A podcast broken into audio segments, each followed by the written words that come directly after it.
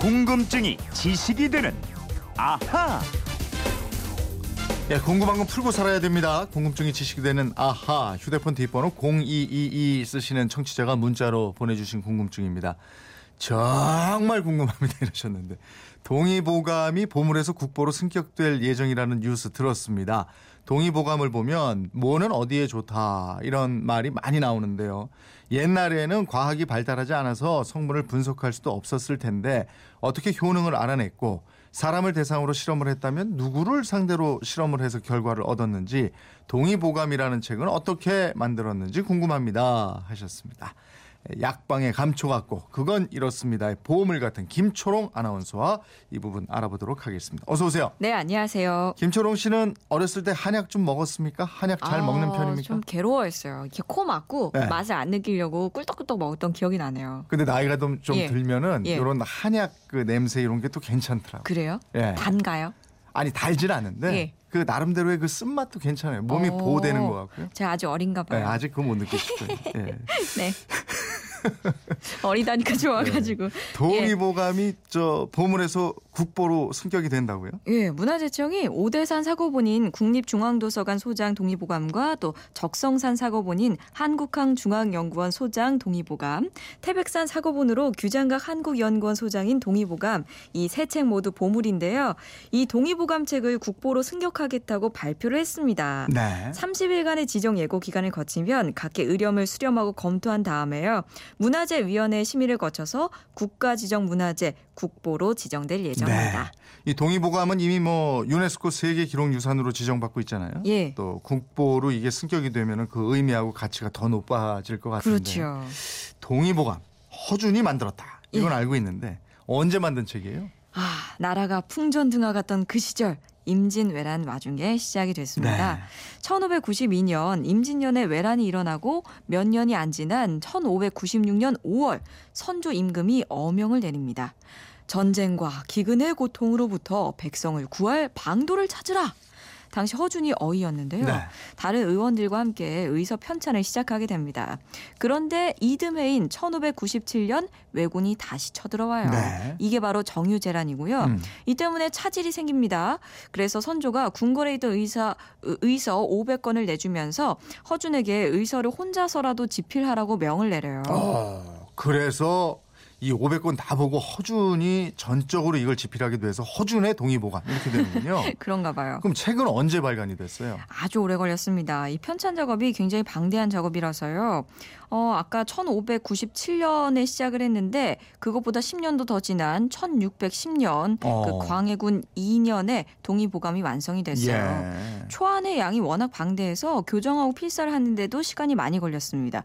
그래서 다시 활자로 인쇄를 하게 되는데 이런 과정을 거치면서 활자본이 나온 게 1613년 11월 광해군 5년입니다. 그러니까 동의보감 편찬을 명령한 선조는 예. 이 완성된 동의보감을 못 본 거네요. 그렇죠. 선조가 1608년에 갑자기 돌아가셔요. 예. 승하하셨는데 이때 허준이 수의 수석 의원이었거든요. 음. 그래서 허준이 책임을 지고 의주로 귀양을 가게 됩니다. 아, 근데 그 왕세자였던 광해군이 보위에 오르면서 네. 귀양가 있던 허준을 다시 불러요. 예. 그러니까 신하들의 반대를 무릅쓴 채 허준에게 도성 출입을 허락하게 되고요. 네. 내의원의 의서를 열람하게 해서 동의보감을 완성하게 합니다. 아, 그럼 허준에 대한 광해군의 신임도 아주 두텁군요. 그렇죠. 예. 아무튼 처음 지시한 게 1596년, 활자본이 1613년. 그러면 한 17년 걸렸네요. 아유, 그렇죠. 오래 걸렸습니다. 이 동의보감이 목차 두 권이랑 의학 내용 23권으로 이루어져 있거든요. 예. 한글 번역본으로는 2,500쪽이나 되는 어. 당시 우리나라랑 중국, 일본, 동아시아의 한의학 정보를 집대성한 일종의 의학 백과사전이에요. 예. 그러니까 의학 내용의 구성이 내경편, 외형편, 잡병편, 탕액편, 침구편 이렇게 모두 다섯 편인데요. 음. 지금 의학으로 따져보면 내과 질환, 외과 질환, 유행병과, 뭐 과정의학, 약재, 약물, 침뜸 이렇게 다섯 개 과로 나눈 셈입니다. 네. 다른 의학책들도 많은데 왜 유독 동의보감이 그렇게 인기가 많을까요? 그러니까 다른 의학 서적에 비해서 돋보이는 점이 많기 때문일 텐데요. 이 동화, 동의보감이 우선 당시 중국에서 수입한 값비싼 약재 대신에 우리 산천에서 쉽게 구할 수 있는 약재들로 다수 소개를 하고 있고요. 약재 이름을 의원들이 쓰는 전문 이름이랑 시중에서 민간인들이 일반적으로 쓰는 한글 이름으로 함께 기재를 합니다. 네. 그래서 누구라도 책을 보고 쉽게 약재를 찾을 수 있게 했고요. 음. 또 세계 최초로 예방 의학을 강조했다는 점도 큰 차별점입니다. 예방 의학이면 이제 병든 다음에 몸을 고치려고 하기보다는 병 예. 나기 전에 몸을 보호해라. 그렇죠. 예. 목마른 뒤에 우물 파고 전쟁이 난 뒤에 무기 만들면 이미 늦다 뭐 네. 이런 말인데요. 동의보감이 궁극적으로는 의사가 필요 없는 세상을 만들기 위한 책이라고 볼 수 있어요. 네.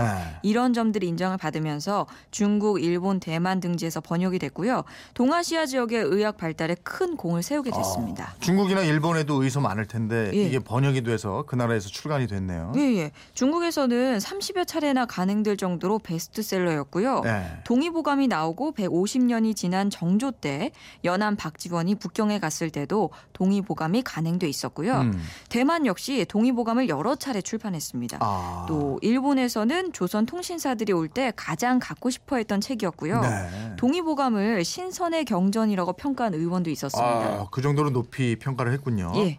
동의보감이 대단한 책이다 이런 건 알겠는데 이 청취자 말씀처럼 당시에는 과학이 그렇게 크게 발달하지 않았잖아요. 그렇죠. 예. 지금처럼 약재에 대한 과학적인 성분 분석도 하지는 못했을 때예요. 음. 네, 동의보감을 비롯한 뭐 한의학이 과학적 근거가 없다는 비판을 듣고 있는 이유기도 한데요. 네. 근데 한의학계에서는 과학적 근거보다 역사적 근거가 더 중요하다.